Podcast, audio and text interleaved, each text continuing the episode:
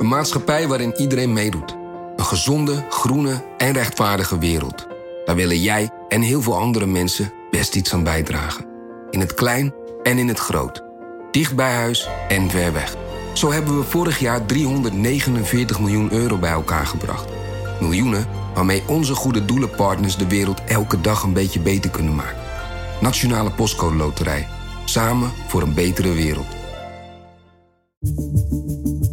Vanaf de redactie van NRC het verhaal van vandaag. Mijn naam is Thomas Ruip.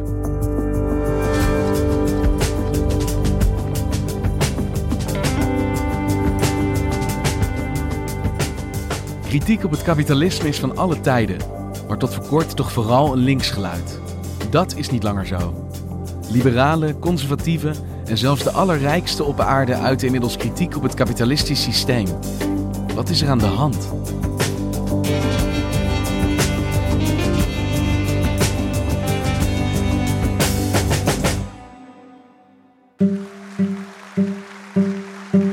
Afgelopen juni was er een congres van de VVD. Dat noemen ze tegenwoordig het festival van de VVD.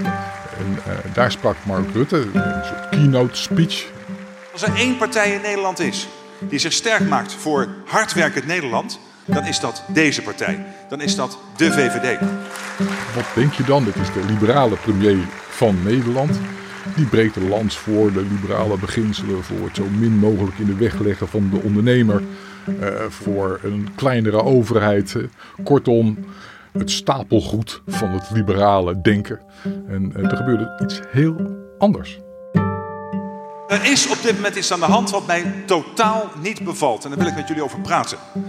Hij brak een lans voor uh, loonsverhogingen, voor bescheidenheid bij de top. Wat op dit moment gebeurt, is dat de winsten in die grote ondernemingen klotsen tegen de plinten op. Maar het enige wat echt stijgt in die grote bedrijven zijn de salarissen van de topmannen. Niet de CEO's. Die gaan onvoldoende omhoog. En ik vind dat niet acceptabel. En dat was eigenlijk wel verrassend. Uh, dit is niet de rol die een liberale premier, en de, de, de, eigenlijk de belangrijkste verdediger politiek van het kapitalisme in Nederland, hoort te spelen. Dus daar was aan iets aan de hand. Maarten Schinkel is redacteur en columnist op de economieredactie van NRC. En Rutte heeft een feilloos gevoel voor de tijdgeest. Dus hier kunnen we wel het nodige uit afleiden. Want wat zei dat jou dat je dat hem hoorde zeggen? Dat hij een probleem voelt aankomen. Kijk, het liberalisme en het kapitalisme dat het propageert, dat is natuurlijk gebaat bij acceptatie van dat stelsel door iedereen. Een acceptatie van het feit dat egoïsme mag, dat egoïsme zelfs goed is.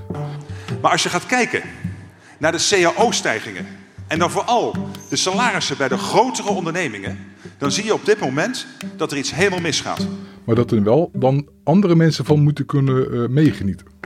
Een afspraak die in Nederland al bestaat, ongeschreven, sinds de Tweede Wereldoorlog, is dat als het met die grote bedrijven goed gaat, dat het goed gaat met het personeel. En als dat contract, hè, dat informele contract tussen ondernemer en werkende bevolking wordt gebroken, dan gaat het fout. Dat is eigenlijk de premisse van het kapitalisme sinds eigenlijk de vroege 19e eeuw. Dat is ook zo geformuleerd. Hè? The greatest good for the greatest number. En wat hij zegt is, dit contract staat op scheuren. En uh, dat bevalt mij niet.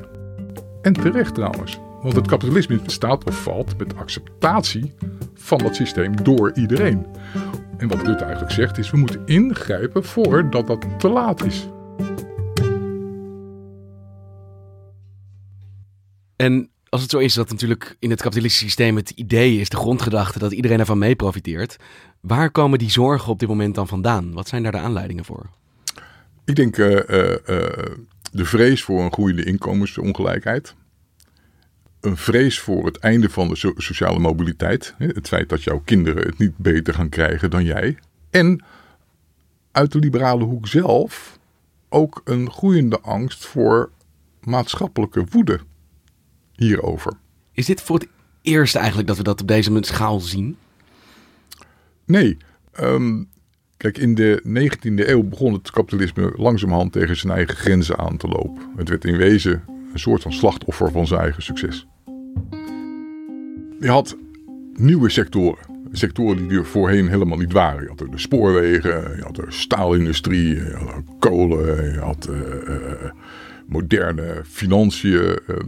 en in heel veel van die nieuwe sectoren ontstonden ondernemingen. Die ondernemingen werden ook heel erg groot. Zo groot dat ze dominant werden. En ze werden zo dominant dat het op een gegeven moment ook alarmerend begon te worden. En de mensen die die ondernemingen hadden, die werden heel rijk. En eigenlijk ook nog, het is uitgerekend, een factor twee tot drie keer zo rijk als de internetondernemers van nu de rijkste daarvan uh, zijn. Rijker dan nu in verhouding? Ja, ja toen wel. Ja, wat, wat voor een, uh, bedragen hebben we het dan over? Kijk, bij internetondernemers nu, hè, van Facebook of van Amazon of uh, soortgelijke bedrijven, heb je het over vermogens van 100 miljard dollar. En destijds had je, het, had je het over 200, 300 miljard dollar. Omgerekend. Ja, uh, Rockefeller bijvoorbeeld. Hè, altijd, altijd spreekwoordelijk, de spreekwoordelijke rijke aard nog altijd gebleven. Hè? Van een generatie geleden of twee generaties geleden was je, als je rijk was, was je een Rockefeller. Hè? Ja, maar die toen gewoon nog letterlijk rijkaard was. Die letterlijk rijkaard, die, die had uh, eh, 340 miljard dollar. En dat is teruggerekend in, in dollars van nu. Hè? zijn er overeenkomsten in die tijd en die, die verhoudingen, uh, als je dat vergelijkt met nu? Er zijn, zijn schimmen, zeg maar. Het rijmt. Hè? De geschiedenis herhaalt zich niet. Hij rijmt, wordt wel eens gezegd. Um, je ziet dus machtsconcentraties bij uh, de ondernemingen die de nieuwe velden verkennen. Hè? De tech-ondernemingen. Um, je ziet een uh, afbrokkeling van arbeidsomstandigheden op dit moment. En je ziet eigenlijk een, een, een, het terugvallen van een soort relatieve koopkracht. Het feit dat, dat de werknemer uh, weer veel minder gaat verdienen uh, dan de baas. En er wordt bijvoorbeeld gesproken, in de, in de 19e eeuw had je het, proletariaat. Hè?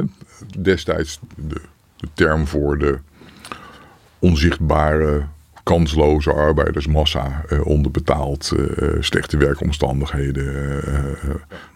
En die heeft moderne pendant en dat is het precariaat. Het precariaat is eigenlijk de groep van mensen in de samenleving die in precaire omstandigheden leeft. Geen baanzekerheid, niet goed betaald, um, geen hypotheek kan krijgen. En langzamerhand dus zeg maar in een soort kansloze of uitzichtloze situatie terechtkomt. En jij ziet dus parallellen tussen de problemen waar het kapitalisme eind 19e, begin 20e eeuw mee kampte. Uh, met het grote verschil denk ik dat het toen nog een heel stuk erger was dan nu. Maar hoe zijn die problemen destijds opgelost? Nou, er zijn, er zijn natuurlijk heel veel uh, invloeden geweest, maar laten we eens even ontoelaatbaar samenvatten. Uh, het ontstaan van vakbonden, het feit dat arbeiders zelf de handen ineens sloegen en betere voorwaarden afdwongen voor hun werk. En daarnaast um, heb je natuurlijk ook besef gehad bij ondernemers zelf dat de arbeider eigenlijk de afzetmarkt was. Hoe bedoel je dat? Nou, Henry Ford het heeft, het, heeft het destijds heel goed samengevat. Uh, Ford, de grote automobielmagnaat. die heeft gegeven gedacht, ja, eigenlijk moet ik zoveel betalen aan mijn arbeiders... dat ze allemaal zelf een T-Ford kunnen kopen. The Model T was simple, reliable for its day. Uh, it was very, very rugged. Want wie gaat het anders doen? It was also cheap. Dus ze moeten zelf de auto kunnen kopen die ze produceerden in zijn fabrieken. Als je een massamarkt wil maken, dan moet je een massa hebben die genoeg verdient uh, om spullen te kunnen kopen. From the beginning, there seemed to have been two strands in American car making. There were the people who were making horseless carriages for the rich, loading them down, making them heavy and luxurious. And then there was Henry Ford. En je had het over de magnaten, dus de, de, de spoorwegkoningen, de, de oliemagnaten, hm. uh, de staalmagnaten. Uh, Wat is er met hen gebeurd? Bleven, dat, uh, blijven ze even machtig? Een van de belangrijkste gebeurtenissen eigenlijk op dit punt is het, het opknippen van Standard Oil. Standard Oil was de olieonderneming van, van Rockefeller, de grote rijkaard. en Rockefeller had eigenlijk een monopolie voor zichzelf geregeld. de productie, en uh, dat werd ook de Amerikanen op een gewoon te veel. En uh, er is een lang proces gevoerd om dat bedrijf op te knippen. En dat is uiteindelijk ook gebeurd.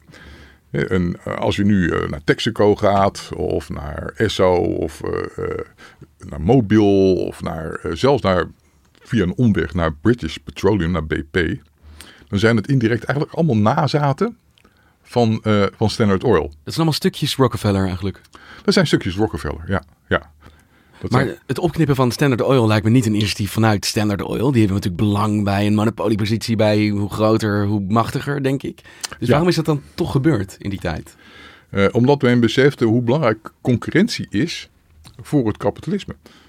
Er moet geconcurreerd worden. Concurrentie is eigenlijk de motor van het kapitalisme. Ik wil het beter doen dan jij. En omdat ik het beter doe dan jij, maak ik betere producten, ben ik productiever, gaat de welvaart omhoog, ga jij weer beter je best doen dan ik. Ehm, en zo gaan we, met, gaan, gaan we er met z'n allen op vooruit. Daar heb je een overheid voor nodig, toch? Die zegt, ja, dit is wel mooi, deze markt, maar je moet wel een gelijk speelveld hebben. Niet, iemand moet niet te machtig worden of te veel macht krijgen of uh, anderen de markt uitdrukken of iedereen maar opkopen zodat er niemand over is. Dat mededingingsrecht daarvan kan je eigenlijk zeggen dat het destijds met de zaak Standard Oil is ontstaan. En moet je dat zien als een inperking van het kapitalisme op een bepaalde manier? Of is dat niet zo? Nou ja, kijk, het is goed om alles zijn gang te laten gaan. Maar je hebt, je hebt een soort van grenzen nodig die je aangeeft waartussen dat allemaal kan gebeuren. Uh, neem een basisschool. Het wordt speelkwartier. We zeggen tegen alle kindertjes, jullie mogen hand in hand in rijen van twee over het plein marcheren. Nou, hoeveel meesters en juf heb je nodig om daarop toe te zien? Eén. Op het moment dat je, dat je tegen alle kindertjes zegt van ga je gang, hè, stuif naar buiten, hè, maar niet van het speelplein af. Hoeveel meesters en juf heb je nodig om daarop toe te zien? Nou, wel vier of vijf.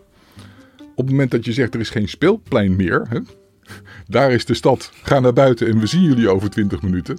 Dan weet je dat er een paar kindertjes niet terugkomen. Dus je, je moet zeg maar, een soort van grenzen maken. En je moet voldoende toezicht hebben dat iedereen zich ook wel gedraagt. Hè? Dat er geen schoolbully is, zoals Rockefeller, die eh, iedereen zijn, zijn lunchgeld aftroggelt. Hè? Terwijl eh, de juf of de meester dat niet zien. Dus als je het zou kunnen samenvatten, dan zijn er eigenlijk in het begin van de 20e eeuw meer regels bijgekomen. En er zijn meer meesters en juffen bijgekomen op de schoolplein.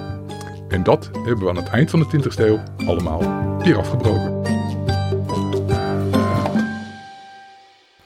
En waar is dan het omslagpunt gekomen dat dat systeem toch weer is beginnen te knellen? Dat er iets mis aan het gaan was? Ik denk zelf. Uh, eind jaren 80, in 1989, uh, eh, viel het ijzeren gordijn, zoals we allemaal weten. En wat er toen gebeurde, was dat eigenlijk het enige zichtbare alternatief uh, voor het kapitalisme failliet ging. En vanaf dat moment ging het kapitalisme, de winnaar, kennelijk het beste systeem, geen rivalen meer, ging volledig in de overdrive. En wat we in Nederland bijvoorbeeld hebben gezien is dereguleren, privatiseren, liberaliseren. De jaren negentig waren een feest eh, van, van de nieuwe economische vrijheid. Want het is eigenlijk precies het tegenovergestelde van wat er in de jaren dertig gebeurde, waarin het juist steeds meer nou ja, een beetje ingekapseld werd, waarin die checks en balances vergroot werden, werd het hier allemaal losgelaten. Het werd allemaal losgelaten, want eh, dit systeem had uh, gewonnen. Dit systeem had gewonnen. Afschudden van ideologische veren is voor een politieke partij als de onze niet alleen een probleem. Het is in bepaalde opzichten ook een bevrijdende ervaring. Ik zeg het Paul Kalma na, we schrijven 1987. Een werkelijke vernieuwing van de Partij van de Arbeid begint daarom met definitief afscheid van de socialistische ideologie en de PvdA, de Sociaaldemocraten, die het kapitalisme wilden mitigeren en veranderen van binnenuit. Schudden zijn ideologische veren af. Met een definitieve verbreking van de ideologische banden met andere nazaten van de traditionele socialistische beweging. Zei Wim Kok in de jaren negentig, de PvdA-voorman. Einde van dat citaat. Uh, je hebt in, in uh, Engeland heb je de derde weg gehad met Tony Blair, je hebt Bill Clinton gehad. Uh, alles wat links was, of progressief, werd in wezen uh, kapitalistischer dan het ooit geweest was.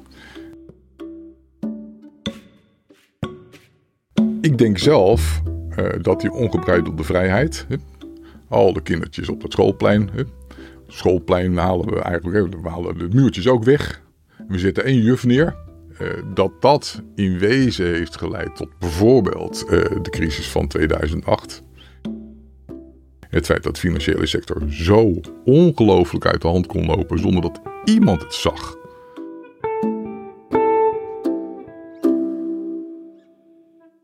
En wat kunnen we daar dan nu nog aan doen? Is er iets wat we kunnen leren van die oplossingen die destijds in de 19e eeuw zijn aangedragen voor vergelijkbare crisis? Nou ja, een van de aspecten daarvan is dat destijds natuurlijk de nieuwe industrieën waar die monopolies ontwikkelden, dat die zijn aangepakt, met name de olieindustrie.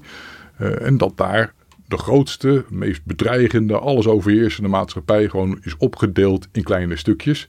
Die met elkaar begonnen te concurreren. Want concurreren, hè, concurrentie, is natuurlijk het hart van het kapitalisme. Er gaan nu stemmen op, en daar ben ik ook wel mee eens, om die grote techbedrijven, bijvoorbeeld Facebook, om die gewoon op te delen en ook met elkaar te laten concurreren. En in dat geval zou het ook niet toegestaan zijn en het ook eigenlijk ook nooit moeten gebeuren natuurlijk, dat Facebook, Instagram of WhatsApp opkoopt. Dat het alles wat veelbelovend is, meteen gewoon met heel veel geld gewoon uh, bij, zich, bij zich trekt en in zich opneemt. En daar zou de overheid, zoals begin 20e eeuw, moeten ingrijpen. Die zou moeten zorgen dat dat dan niet gebeurt. Ja, nou ja, de overheid, het is gewoon een kwestie van goede wetgeving natuurlijk. Uh, het is niet zo dat je een actieve overheid nodig hebt daarvoor maar gewoon een, een rechter die een goede wet uitvoert. Het zou niet mogen kunnen. Het zou niet mogen kunnen. Dus al met al gaat het eigenlijk om het, het scheppen, of in dit geval het herscheppen, van een goed ondernemersklimaat. En daarom is het ook heel belangrijk dat ondernemers zichzelf ook gaan realiseren wat er fout kan gaan, wat ze zouden moeten doen om dat goed te laten gaan. En is de oproep van Rutte wat dat betreft ook gewoon zo op zijn plek voor het juiste publiek. Het gaat voor the greatest good for the greatest number. Punt. Die basale Nederlandse droom van ons vooruitgangsgeloof, daarvoor treden wij iedere dag in het strijdperk. En ik wil zeggen tegen die grote groep Nederlanders met een heel normaal salaris, in en buiten deze zaal, die op dit moment voelt dat het misschien als het zo doorloopt wel gaat, maar de buffers raken uitgeput als er tegenslag is, weet u heeft een bondgenoot. En die bondgenoot, dat is de Volkspartij voor Vrijheid en Democratie. Dank jullie wel.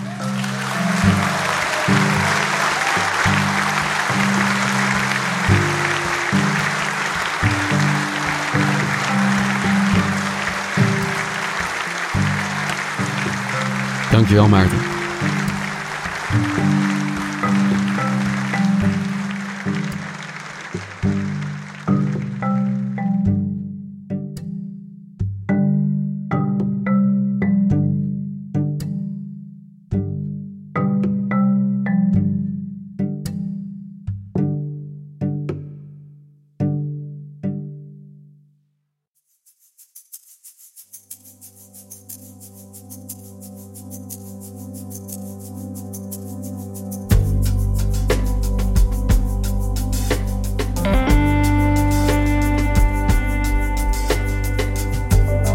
Luisterde naar vandaag, een podcast van NRC.